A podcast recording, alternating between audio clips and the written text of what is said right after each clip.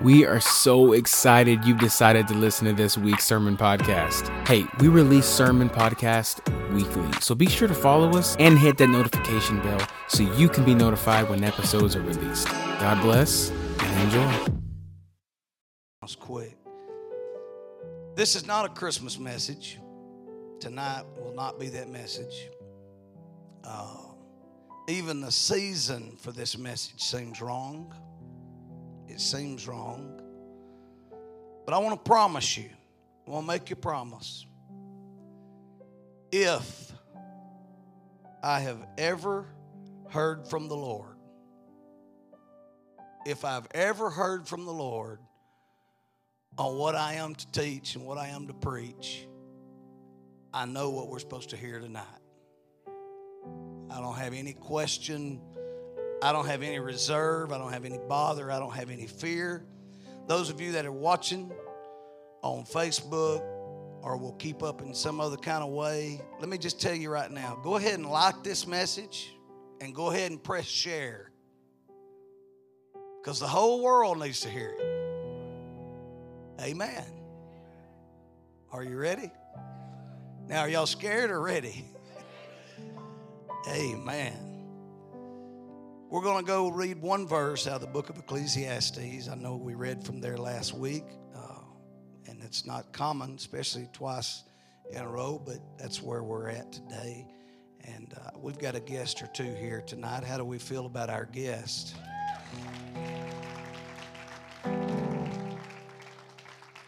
Honored, honored, honored that you're here. Amen. Amen. Ecclesiastes chapter 11. We're going to read verse number four. This is not going to tell us a whole lot about the message, really, uh, but it will get us some word and let us be seated.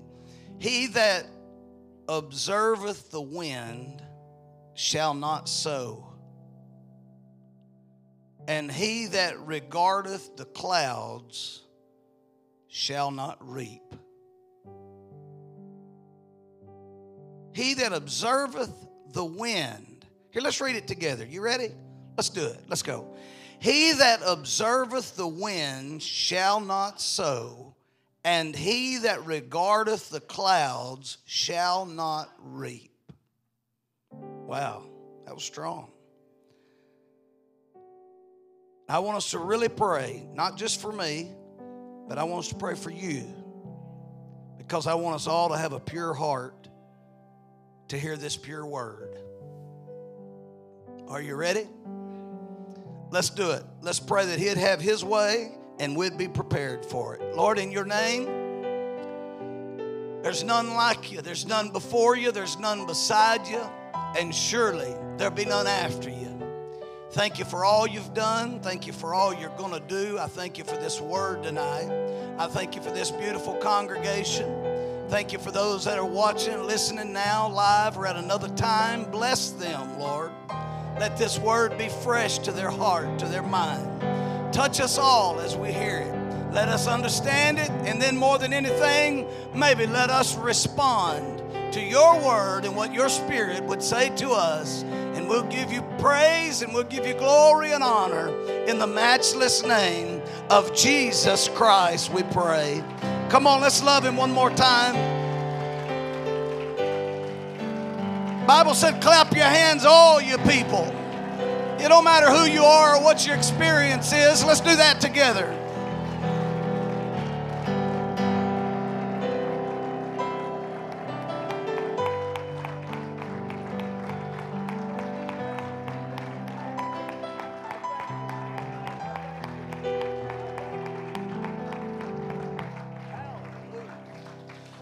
Look at your neighbor and say, I'm glad to see you. You may be seated. God bless you. I love you all, and I'm glad you're here. And I'm not looking past tonight, but I'm already looking towards Sunday. If everything goes right, a couple of young ladies, a couple that are in our children's church, are going to be getting baptized. And I'm excited about that. Amen, amen, amen. I want to preach to you from this little simple thought Do we really trust God. How many of you trust God?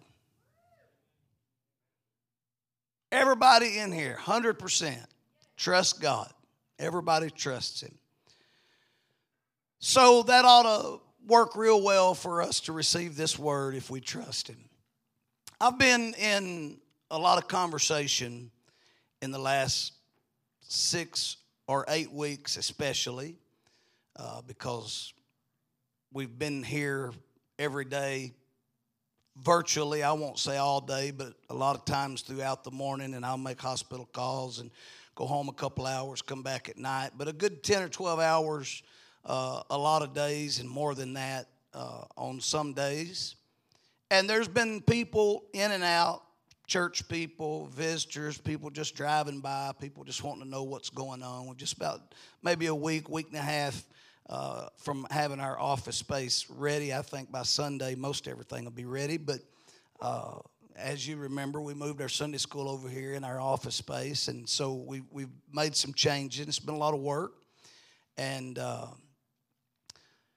I've been in a lot of conversation because of that over the last few weeks. And conversation about our our dream. We, we've, had a, we've had a dream for the last eight years, for the last six years. We've had a, a plan, and uh, we've been looking at that plan, and we've talked about building. In the last six or eight years, we've had waves of times where we filled this building up, and put chairs along the back, and then we'd go for a few months where we didn't need chairs, and we'd say, oh no, and then we'd look up and we'd need chairs again, and we'd say, oh no.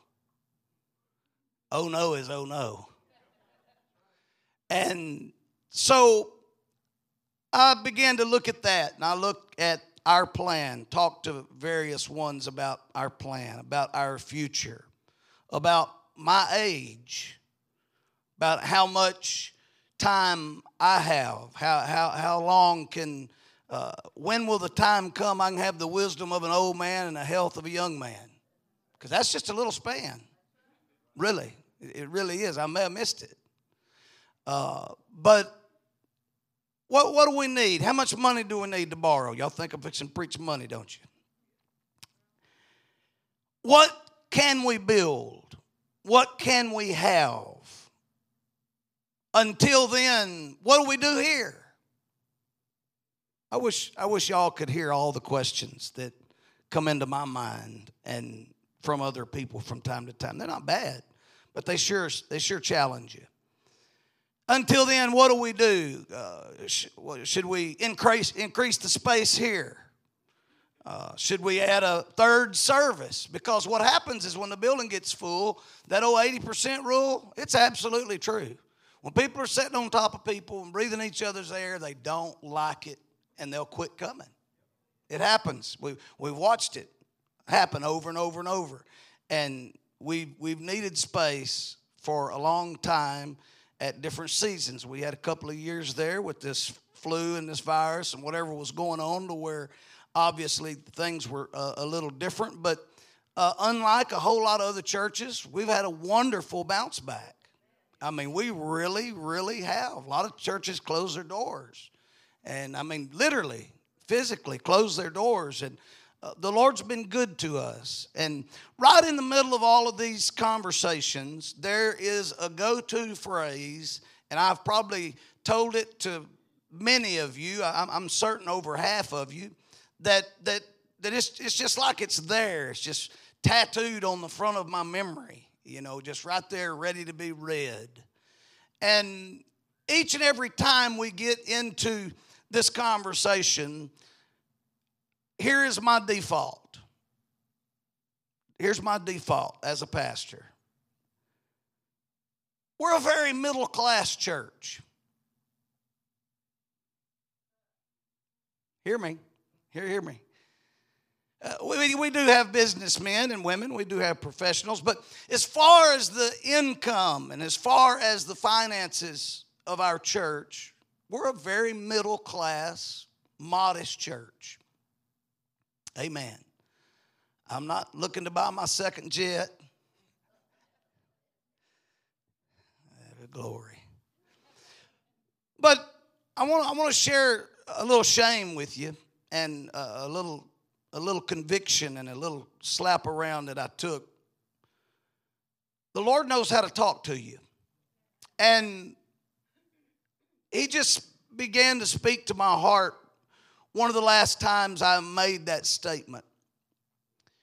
And He showed me what He was proud of. I thought about all the churches that He read about the church at Laodicea and the church at Ephesus and, and, and sorry, on and on and on. And he wrote to the seven churches at the end of time. And I kind of felt that way just a little bit as the Lord was speaking to my heart. He says to me, You try real hard to do right. I'm proud of you for that. Anybody, has the Lord ever told any of you, I'm proud of you? Well, doesn't that feel good? Am I the only one? If so, I feel real special. Some of you don't want to admit that you have had an attaboy from heaven. That don't mean you think you're special. That means that your father loves you enough to say good boy every now and then. And so he, he said, you, you, you, try to be right. You, you do good. You, you work hard to help everybody. You do what you can anytime you can. You stretch uh, the tent, so to speak, to take some people in and do some things. And you preach the truth. You work hard. You give. You're a blessing to my kingdom. And I'm smiling about that. I'm smiling. I'm happy about that. And then I realize the Lord is encouraging me so that He can then correct me. This is what He does, this is how He operates. He always lifts us up. It's like a parent when you get ready, son, this is going to hurt me worse than it's going to hurt you.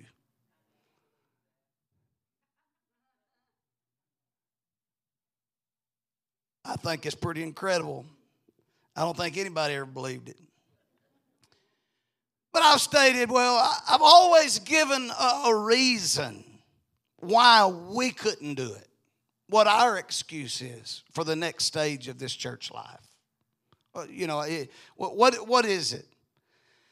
And so, after I felt like the Lord was speaking to me things that I was doing good and I felt proud and a, a, a little uh, Holy Ghost proud, not in my flesh, but then the Lord spoke to my heart again and, and He said something that didn't make me feel so proud. He said, I, I've got an issue with your leadership. While you try hard, you also make excuses for people. Give them an out. You don't have the right to give them an out of my word.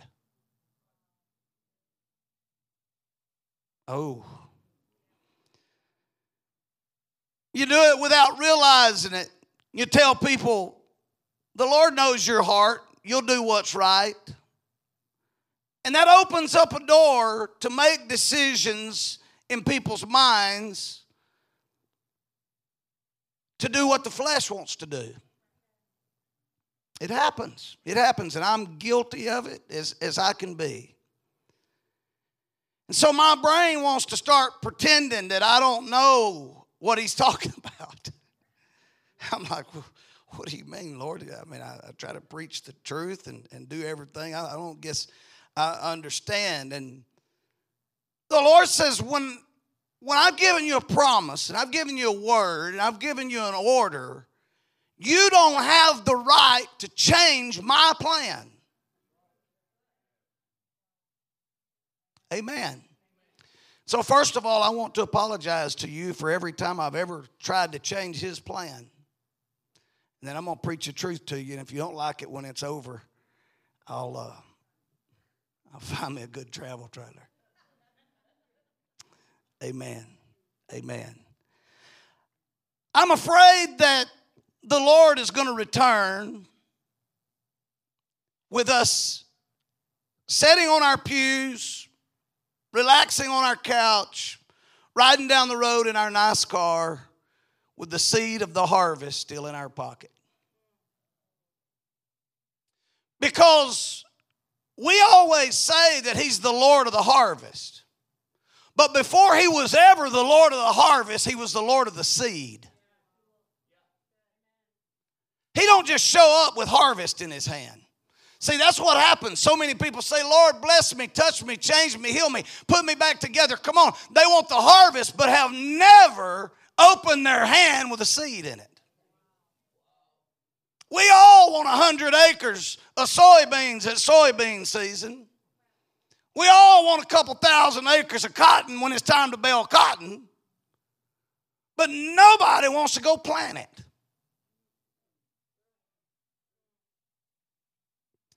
And I've been guilty of saying, just do what you think, just do what you feel, everything's going to be all right. But I'm going to tell you something. Going forward, if you ever come ask me what you ought to do, that means you're really asking me. I'm going to say, if you'll give the seed, he'll give the harvest. If you'll plant a seed, he'll raise up a crop. I, don't want to be setting on seed while everybody else is, is in the field gathering a harvest. I don't want to do that. And we're going to talk financially. We're going to talk about time. We're going to talk about worship. We're going to talk about praise. We're going to talk a lot about a lot of things. But I'm going to tell you something. We're not a middle class church. We're only middle class because we choose to be. We're only middle class financially because we choose to be. We're only middle class in our worship and in our in our singing and our preaching and our leadership and in our ability to reach our communities and our cities because we want to be. Because God is not a man that he can lie. If you put a seed in the ground in the name of the Lord in good soil, it will grow the crop you intended for it to grow. Ecclesiastes 11 and 4. Let me read it one more time. He that observeth the wind shall not sow, and he that regardeth the clouds shall not reap. This verse is telling us, I broke this down in every way that I could. It's telling us that when we focus on what we can see, we will never get what we can have. Come on. He says this right here. He said, when you observe the wind, even though it's the day to plant, you say it's a little windy. You'll never grow a crop waiting on the right weather. Come on, you'll never build a building. You'll never start a prayer life. You'll never see your children come into the kingdom. The baptistry might as well be empty. It'll never happen if you don't plant a seed. God is not into popping up perfect harvest in places where seed has never been planted. Come on. We want him to show up with a harvest. And, and we used to sing, It's harvest time. We used to sing, The fields are white. But I don't remember seeing too many songs about planting a seed and giving and sacrificing of ourselves. This verse tells us when we focus on what we can see, we'll never get what we can have. If we're waiting on the perfect time to put seed in the ground, to invest in the future, if we're waiting on perfection, it will never come. I'm going to preach this. I'm gonna, if I have to plod through it, I'm going to preach it. He does not show up, hear me, with a harvest. Do you know that after we got through prayer and fasting in the month of October, and then we built a couple of rooms in there, if we baptized two more come Sunday, we would have baptized 22 people within 60 days of prayer and fasting? We planted a seed. God brought a harvest until we realize it's our responsibility to plant financial seed, spiritual seed, prayer seed, worship seed until we plant the seed. Don't expect any more family. Woo. Help me, Lord. He's not going to just show up here with a harvest, but He's willing to pass out seeds by the pound. 2 Corinthians 9 6 through 7. But this I say, he which soweth sparingly shall reap also sparingly and he which soweth bountifully shall reap also bountifully. Listen to this verse 7. This is a tough verse right here.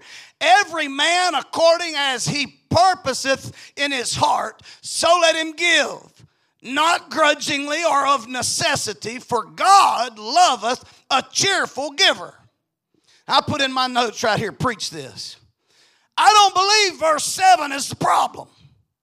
I don't think we hold a grudge about giving. I don't think we go, well, it's just necessary. It's something that I've got to do. I don't believe that we even want to just be happy because the Bible says that's what we ought to do and He loves a cheerful giver. I believe that verse 6 is a problem because it says, if you sow sparingly, you reap sparingly. If you sow bountifully, you reap bountifully. I believe our problem is we don't trust God.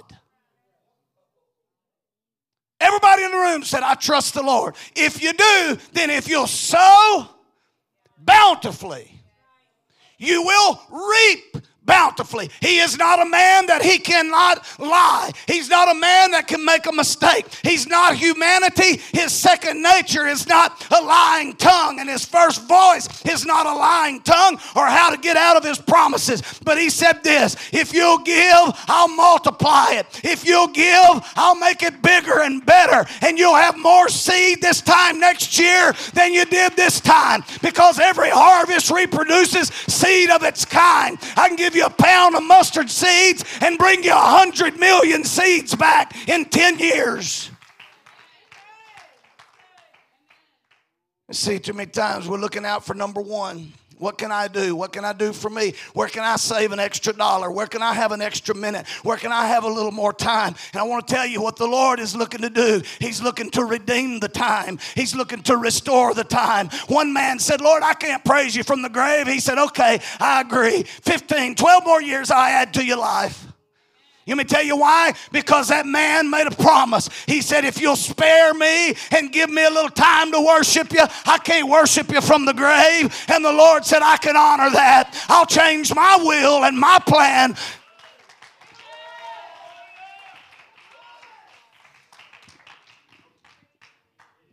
I don't think seven's our problem. I don't think anybody has a grudge towards the offering plate.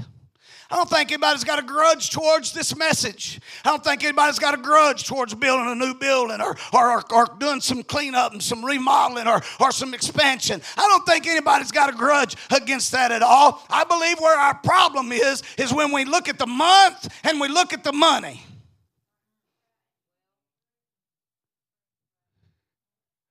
We lose our trust.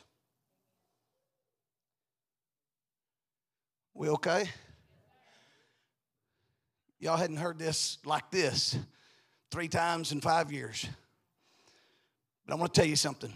I'll admit to you, I've robbed some of you by trying to be overly kind and tiptoe around this subject. But he just asked like this Will a man rob God? And the answer to the question was, What do you mean rob God? He said, In tithes and offerings. You just gonna rob me?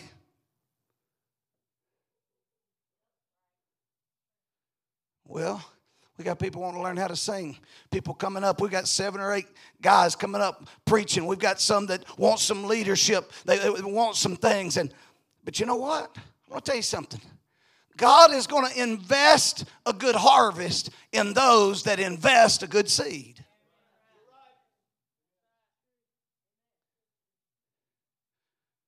Folks, it would be terrible.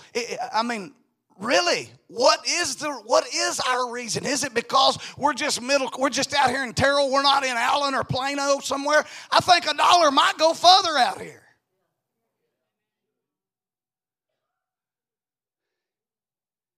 I think we got more time out here if you just leave it up to the to the human nature, I believe we got more time. We're not in in the in the riffraff and the in the, the rat race. We may drive in and out, but we get to come home to, to, to an increasingly growing community. But still at the same time, many of us can go to our country settings and hear a passing car every few minutes.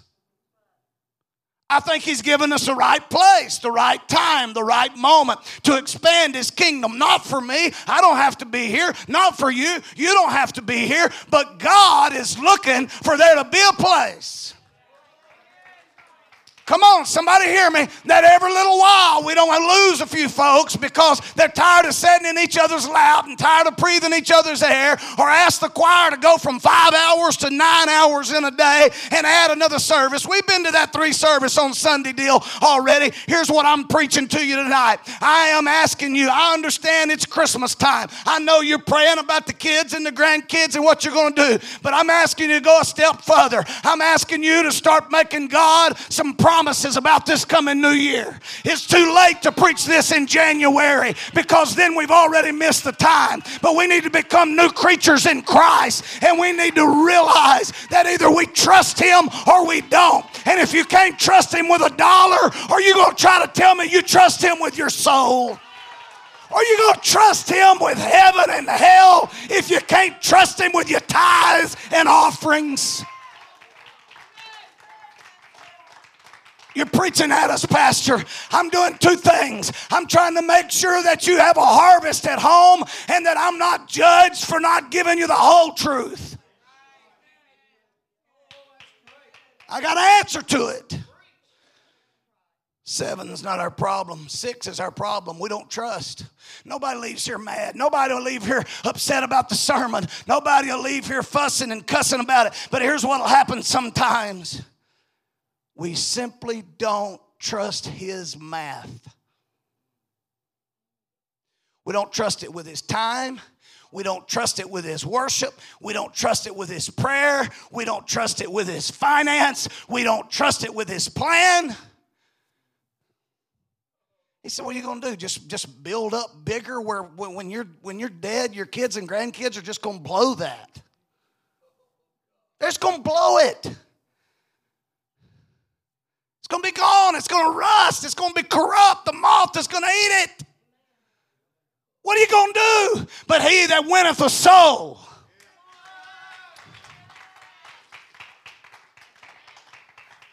Well, Pastor, I hadn't bought into that whole building project. How about buying into outreach? I bet if we get this thing so full your kids can't show up on Sunday, then you'll buy into the building. So invest in outreach, invest in tithe and offering and missions. We give to missions every year thousands of dollars, build churches in other nations. We should talk about it more, but we do it each and every year.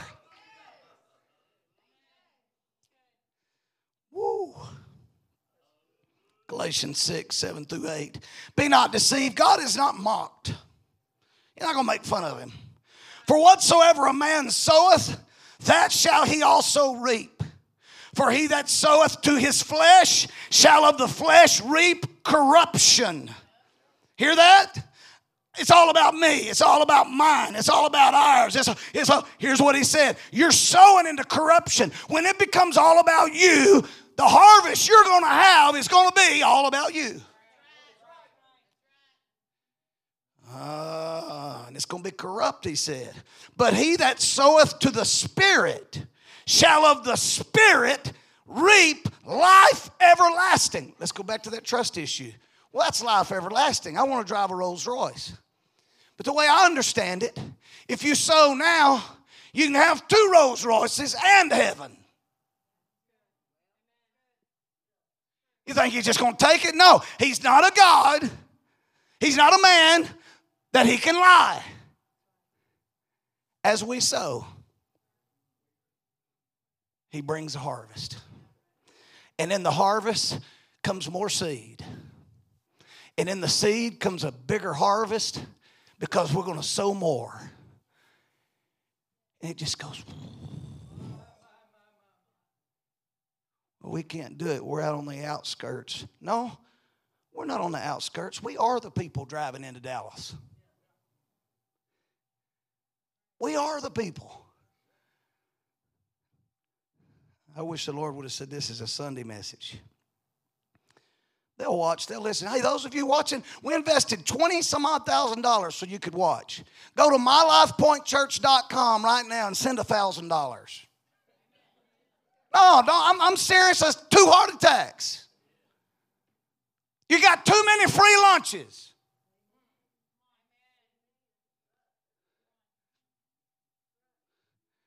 Somebody paid for all this. Invest. It's blessing you, isn't it?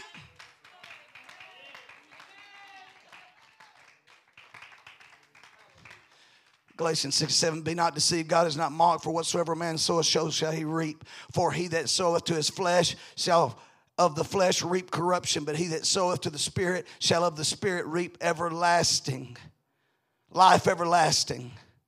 Watch this. Listen, listen, listen to what Hosea says about this. I read this. I never tell my wife what I'm going to preach. I don't like to do that because once it's been delivered, it just it's like the it's like it's off my chest and it's, it just has a different feel. So I don't ever ever tell anybody. No one when I walk to this pulpit. No one ever. It's the it's super extremely rare occasion for somebody to even know what the verse is going to be besides the person running ProPresenter. I knew she couldn't be here tonight. And I knew that she'd be watching and she'd be listening. But I said, Baby, I said, I read Hosea chapter 8. And I said, if you read this verse without studying to show yourself approved, it just don't make any sense. It's, it's not eye-opening. It doesn't, it doesn't do anything. If it's you've got to understand the context of what the prophet Hosea says in chapter 8 and verse number 7. For they have sown the wind, and they shall reap the whirlwind. It hath no stalk, the bud shall yield no meal. If so be it yield, the stranger shall swallow it up. And so, as you're reading along here in Hosea, you, you, you, you take this and you go, wow, it just it seems like it's out of context almost. It doesn't seem like it makes any sense until you know what two words mean. You got to know what wind means, that's what they sow, and you got to know what whirlwind means, that's what they reap. Here's what the word wind means He's talking about his children going around and, and living for the world and, and, and investing in the world, investing in the gods of this world, and, and on and on and on. We'll talk about that here in just a few minutes. Sister Beckham, I want you to come at 35, but I, I don't figure I'm going to be finished. What's this? 8 and 7 For they have sown the wind, and they shall reap the whirlwind. It hath no stalk, the bud shall yield no meal. If so be it yield, the strangers shall swallow it up. The word wind, watch this. He's talking about his church. How, how people will sow into the kingdom. Right in the middle of how he's talking about what they do for the world. He says, here's how they, here's what they'll do for the kingdom. The wind right here means to sigh or exhale in frustration. The offering pan's coming again. I guess he's going to preach on money finally. I thought I had avoided that by getting away from the last three churches.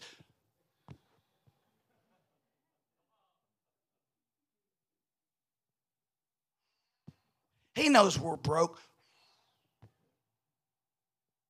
He knows we're paycheck to paycheck.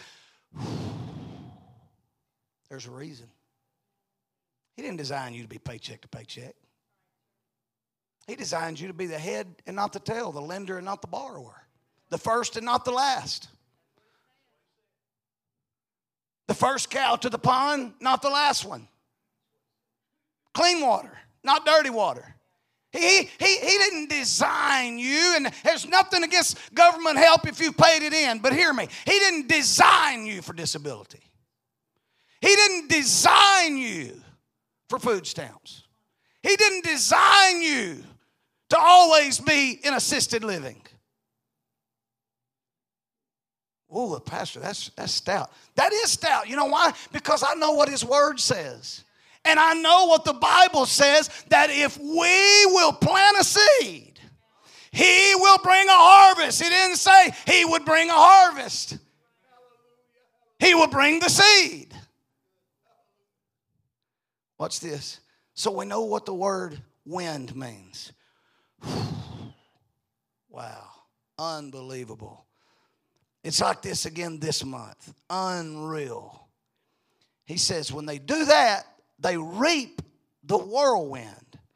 So you sow the wind of frustration, the sigh. And then he says, and then I send a harvest of whirlwind. There was one word meaning for whirlwind hurricane. So you're going to be frustrated and be all huffy and puffy. That's fine. I'm going to send about 180 mile an hour wind that's going to wipe your whole crop out. You gave, but you done it out of frustration. You done it out of had to. You done it out of necessity because it was Sunday and because you're a Christian and because you're trying to go to heaven and because you want to be able to say you pushed the cart.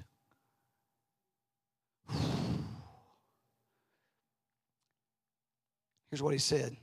Then I'm going to send you winds like hurricane.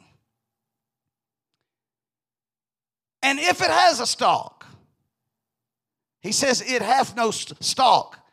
The bud shall yield no milk. Then he says, if so be it yield.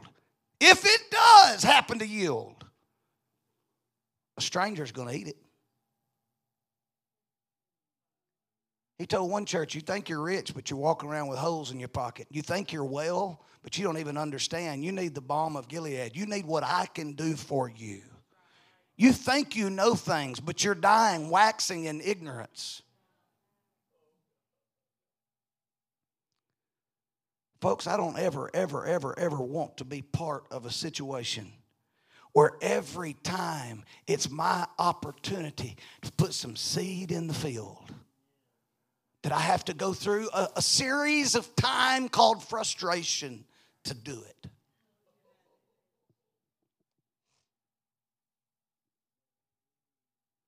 Y'all all right? They've sown in frustration. There's a chance it'll grow, but it won't yield nothing to you. Somebody else will eat it. Somebody else will get the raise. He blessed you with that job so you could go straight to the top. Not so you could hoard all that and then complain when somebody asks for $75. Because as soon as you do that, that raise you were about to get in the morning, that handshake, something just checked that guy's spirit and said, Don't give him the job. I can't trust him with pennies. Why would I give him dollars?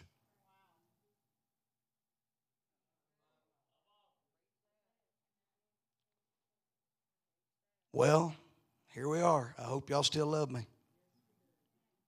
Luke 6 and 38. Y'all, I'm just doing my part to go to heaven. Luke 6 and 38. Give, and it shall be given unto you good measure, pressed down, shaken together, and running over shall men give into your bosom.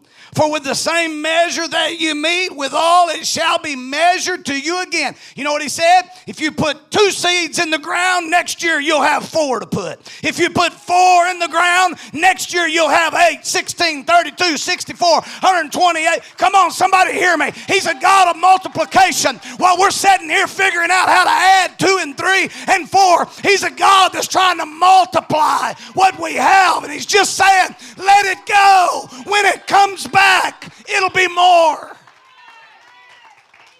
I just wish there was some people that'll help me right now that just stand to your feet and just say, I'm helping you, Pastor. I'm helping you. I'm helping you. It don't always feel right. It don't always feel comfortable, but I'm helping you.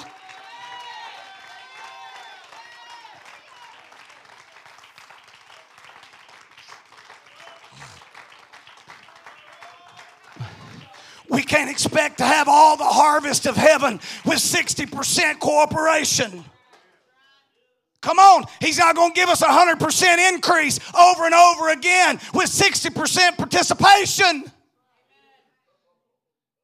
That's my church. That's my pastor. That's where I go when the baby's born. That's where I go where somebody dies or a friend dies or a friend of a friend of a friend dies. Yeah, you can use the church anytime. Yeah, well, it be the lights in the air and anything, whatever you need. But when the offering pan comes by, oh no.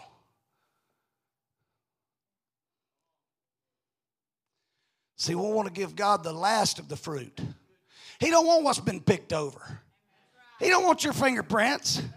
He don't want the worms and the core and the seed. He don't want black spots exposed all over the fruit. He wants the first thing off the vine. He don't want what's left at the end of the month. He wants to make sure there's enough at the end of the month. You keep it, you hoard it, you'll always need more. You give it to him, and at the end of the month, you'll be passing it out to somebody. Folks, you can't outgive God. Yes, you ought to have retirement. You ought to have a nice car. You ought to have a nice home. You ought to have nice businesses. You ought to be able to retire early. Let me tell you how you do that. You get involved in God's economic plan. Get involved on His economic development team. When I give one, He gives back two. When I give a thousand, He gives back two thousand. When I give a hundred thousand, He gives back two hundred. He's not a God of little. Just come on. He's not a God that can lie.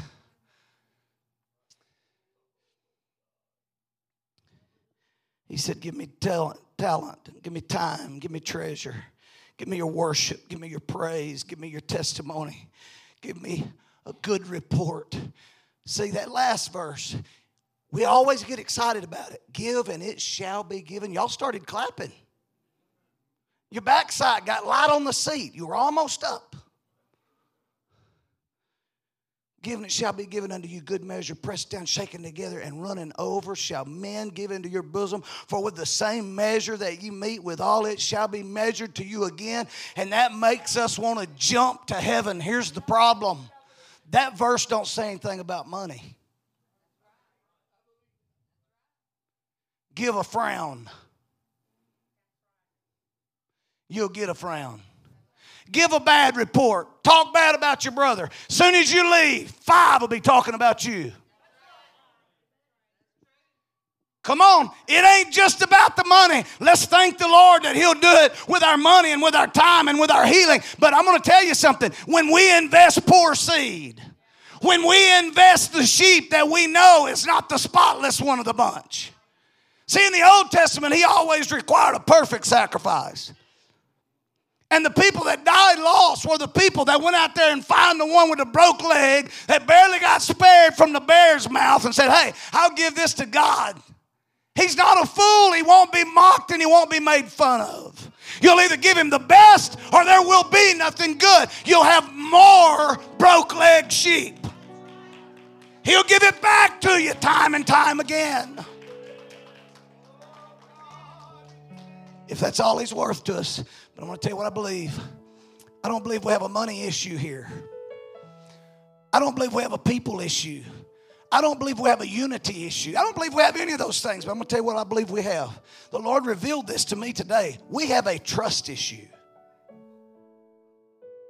The trust thing between the one sitting on the end of your pew. Trust not with the pastor. It's not with the one that greeted, greeted you at the door. The trust is will he do what his word said he will do? Either he will or he won't. Do you believe him for heaven? Do you really? Do you believe if you if you're lost that hell is a real place that people will go? Then somehow in our minds, if we really trust all of that, we have gods. Some of them are in our pockets, some of them are in our garage, some of them are on our property. Oh, I've got nice things. I got a nice truck. I, the Lord blessed me. I, I, I bought, a, I bought a, a wrecked Harley Davidson.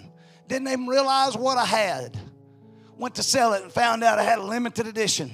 Today I'm riding a 21 Street Glide with no payment.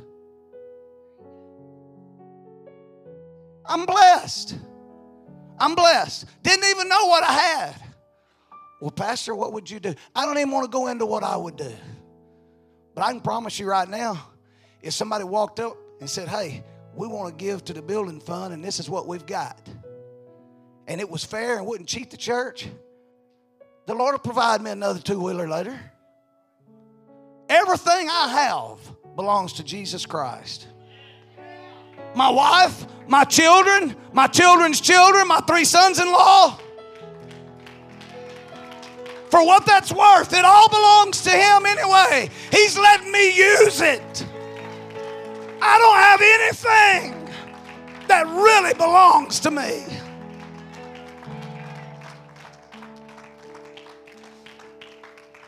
Watch this TCCP, the Chinese Communist Party, has made it public.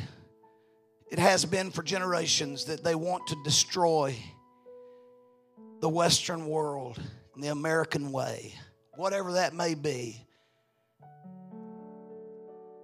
its believers made a statement that if they could destroy our God, are you ready? If they could destroy our God, they would have us as a nation. And all of us are thinking right now, it will never happen because I will pray. There will always be Christian people. They cannot destroy our God, they can never do it. Here's the crazy thing generations ago, in a museum somewhere outside of Beijing, China, and I'm going to do a little more research on this because I want to see it with my own eyes. They have a picture of the American God. In a beautiful frame on the wall of a museum is a $1 bill. And they say, that is America's God. And if we can ever destroy that, why do you think they print more than we do? Why do you think they can print our dollar as good as we can and cause it to be worth nothing? Oh, yeah, leadership and a lot of other things has to do with inflation. But you know what's got a lot to do with inflation? When coming out of the mint, somebody makes a $10 bill and the CCP makes 20 $10 bills. They get it into our circulation, what it's worth. We can price the people into poverty by making their God worth nothing. And they're doing it every single day. It's called inflation. They reprint it. That's why your taxes go up two years from now. The bubble will be broke, and the house that was worth five hundred thousand dollars a month ago will be worth two sixty again. The car that's trying to give you seven thousand more than you paid for it here a while back, give it a year. You see, that's just how things happen. That's how things work. Oh, yeah, I get it. Politics and leadership and, and the way things are done. But I'm going to tell you, ultimately, the world knows if we can recreate America's God, we can weaken him by making so many of him. One thing they did get right they spelled it with a little g. Because they know they're not going to destroy our God. But they do understand what so many people's God is. In our in our little deal, we did a little handbook here a few years back, and we've revised it a few times and had a few meetings. And we said to be in leadership in this church, you got to support the church. You know, to, to vote on anything, you got to support the church. Why would anybody want you voting on the finances of the church when you don't have anything invested? I mean, it's, it's simple. It's why, it's why you need to have a, a spiritual encounter, or I don't want you to help vote on anything spiritual. Because if you don't know what you're voting about, and if you don't have any skin in the game, that, that, that's what establishes memberships in most churches all over everywhere your attendance, your experience, and your giving. So here's what we have on the platform.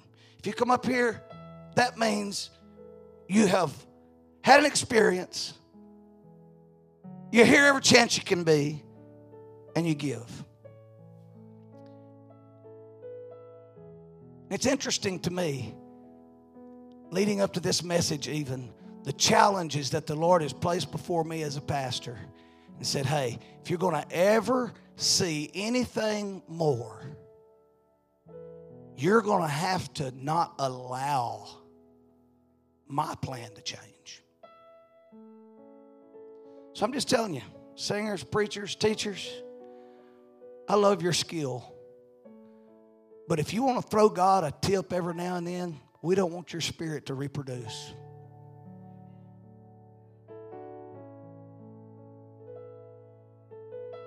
That sounds harsh, don't it? All the bills are paid and everything's cool. Hey, baby, you got a 20 in your pocket. The offering's about to come up.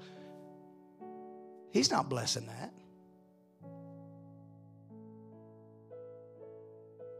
He's not a server that come to clean up your table. He, he don't work off of tips. Oh, I don't want to be meddling two Wednesdays in a row. How long have I been, sister? 45 minutes? Seven minutes over. Okay, I'm at 42 minutes. All right, come on, singers. That'll let me, that'll let, that'll let me read this. And then let's just go home with this. Because it's, it's a lengthy reading. Matthew 25 and 14. For the kingdom of heaven is as a man traveling into a far country, who called his own servants and delivered unto them his goods. Folks, the Lord Jesus left us, and he left us with goods. We there?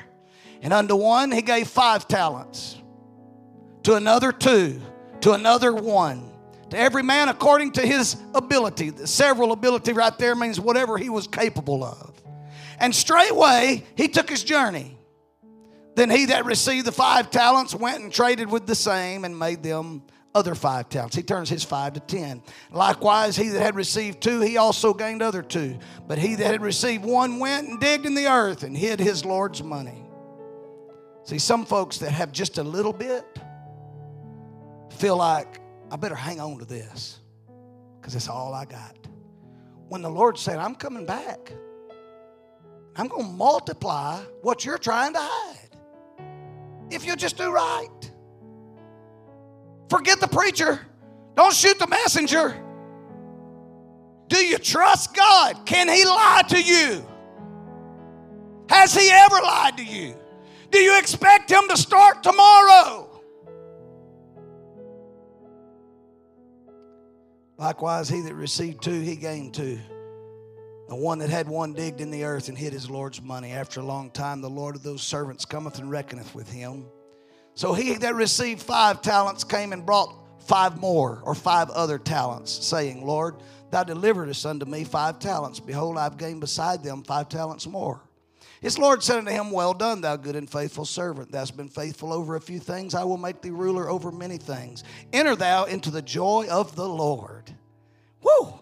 When we give and let God multiply, it pleases Him because we offered the seed. He gave the harvest and gave us the credit for it. Think about it. We put a little seed in the ground, He grows a harvest to feed the world and gives you the credit for it. What a God. What a fair ruler. Wow.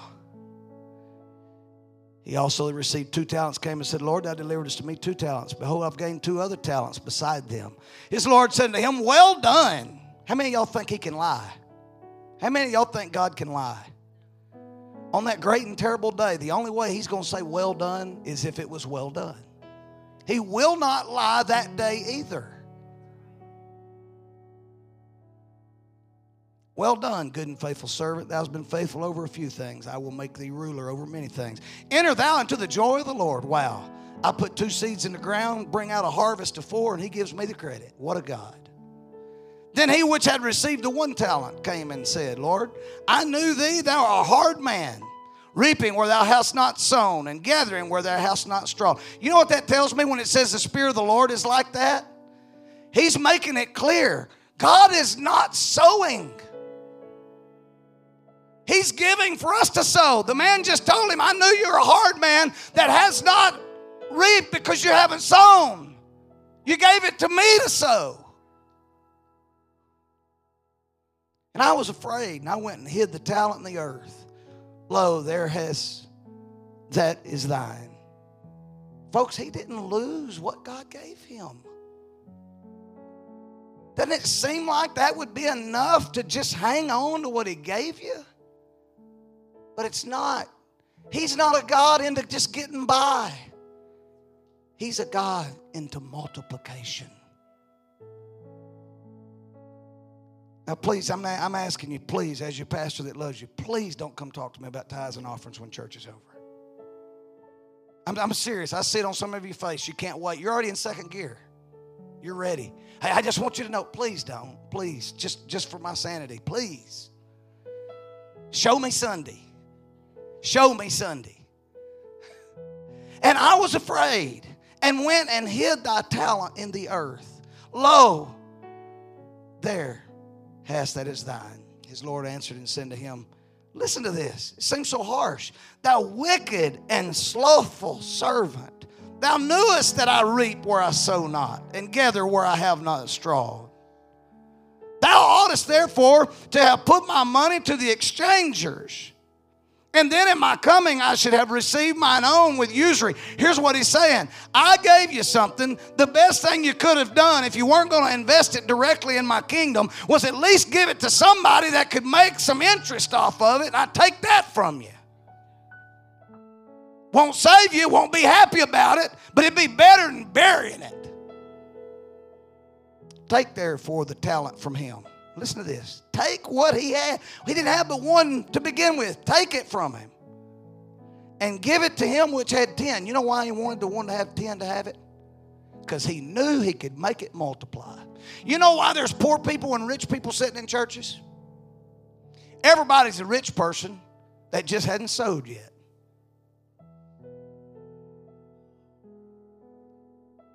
Everybody in this building's rich. You just hadn't put your seed out yet. Everybody here has a harvest waiting on your tractor. But you got to put the seed out. Take therefore the talent from him and give it unto him which had ten talents. For unto every one that hath shall be given, and he that shall have abundance. But from him that hath not shall be taken away even that which he hath. And cast ye the unprofitable servant into outer darkness. There shall be weeping and gnashing of teeth.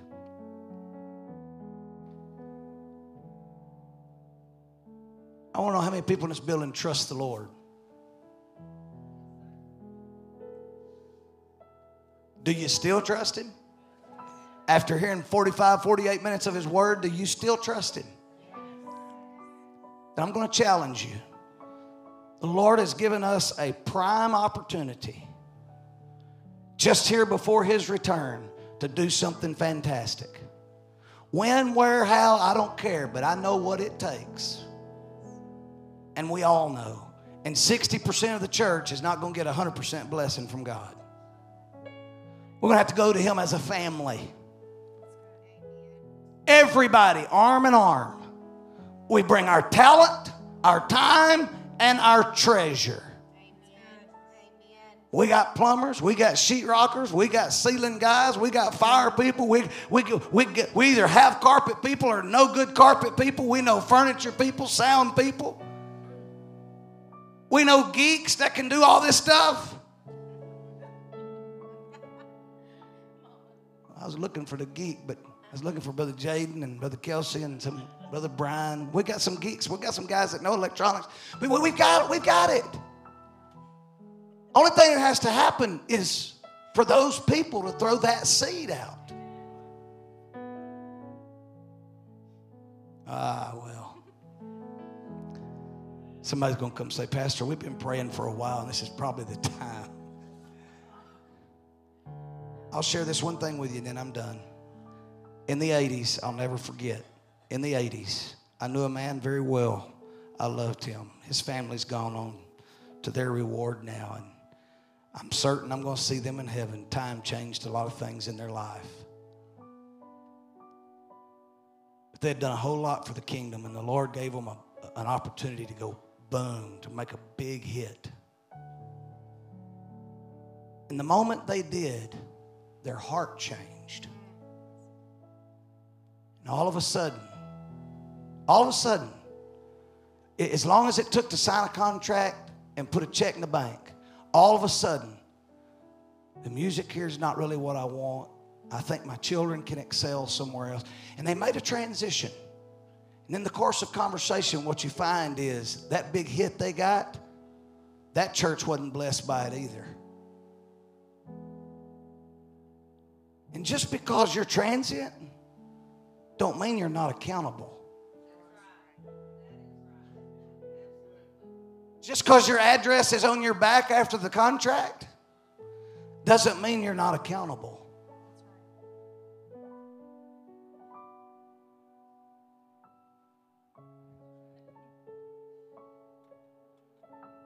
That's the inside joke there. Hey, hear me. I just want us to be the best we can be. And when I answer to God, if we never achieve the greatness that he doesn't that he wants us to achieve i want to at least be able to say god i really did try.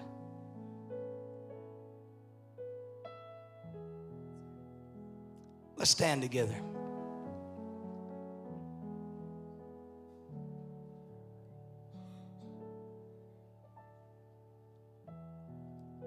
There's so many things that the kingdom of god needs and thankfully, it's not always money because we've got some single mothers. We've got some people right now that, that don't have their husbands won't, won't, won't allow them to give, or they, they don't have a they don't have a way. They have to find a way to, to, to church even. No, we, we, we love those people. We help those people. We, we work with those people. We do everything we can to see to it that they live a life that's respectable. We want to help them as their family. I'm not even preaching to those people because the reason a lot of those people don't have anything is because they've already given it all. Somebody down the line took it and misused it when they weren't even in truth. There's scripture about that too. You can give all you want to all the 501c3s out there. You can give it all. Let, let, let, me just throw one more at you. Are you ready? If our current government and administration has their way, churches are about to lose their tax exemption. Will you still tithe when the government won't pay you back for it? Yes. That's huge. Will, will Ochsner's and, and, and every place that takes care of burn victims, will, will they stay in business once the federal government quits paying people back? They won't. They'll close the doors down to those places. Because here's the fact if you know the government's going to give it back to you, then you're not really giving. You should give twice. Give to that threshold where they won't give you any more, then start paying your tithes. Oh, that was deep right there. I almost, I almost bobbed. But you know, you, know, I, I, I, almost just, when you know, I, I, can, I can write that off. I can write that off. Is I mean, I'm, I'm convinced. I'm convicted. Is that really giving? When I know I can write it off the end of the year. Is that the sacrifice the Lord was talking about? Or was he talking about something that he was going to be able to give back? I don't trust the U.S. government with my eternity. I don't trust no president with my heaven or me avoiding hell or my children being saved. I'm going to say this last thing and I'm done at 52 minutes. Here's what I'm proud to know while, while my son-in-law Randy's in the police academy, while he was gone the other day, he don't have a lot of personal time right now during this. And of course, they just had the baby. Baby went today for a checkup. Everything's fine. Sugar's perfect. No jaundice. Gained a half a pound already in three or four days. Lord, I'm glad that ain't me at that rate. But but on the way home, Missy and I went and picked Lindsay and Willow up from the hospital and we came up 205 and Lindsay said something that made my heart break. She said, Daddy, would you stop at the church on the way home? And I said, Why? And she said, Because I want the first house Willow ever goes in to be God's house.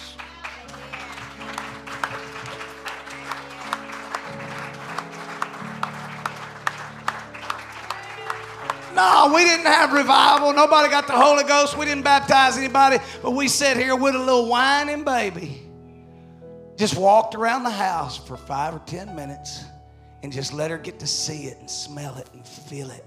This is where I've been, encased in the womb for the last nine months. This is where I've been hearing. This is what I've been feeling. I want there to be a harvest of those. And to be a harvest, we've got to broadcast some seed. Oh my. If y'all are saying, y'all, I, I, don't, I don't apologize. I don't take anything back. And I'm not even being smart at all because normally I would say I'm sorry, but I'm not. I felt, I felt this. I feel it. I know it. And so I just wonder if we just lift our hands across this building and just say, God, hey, it's, it's okay to pray like a human because a human wants more. It's okay to pray like what you are. Lord, I want to be blessed. I want you to multiply my time and my talent and my treasure. I want that. So lead me to invest it into your kingdom. Lead me to invest it into a soul. Thank you so much for your time. Hey, if you want to on the way out of here, it's 8:30. We, we've been in church 90 minutes. If you want to just walk around the front, ladies, if you're having, if you got a purse with you and you're fixing to be heading out with it, you can bring it to the altar with you.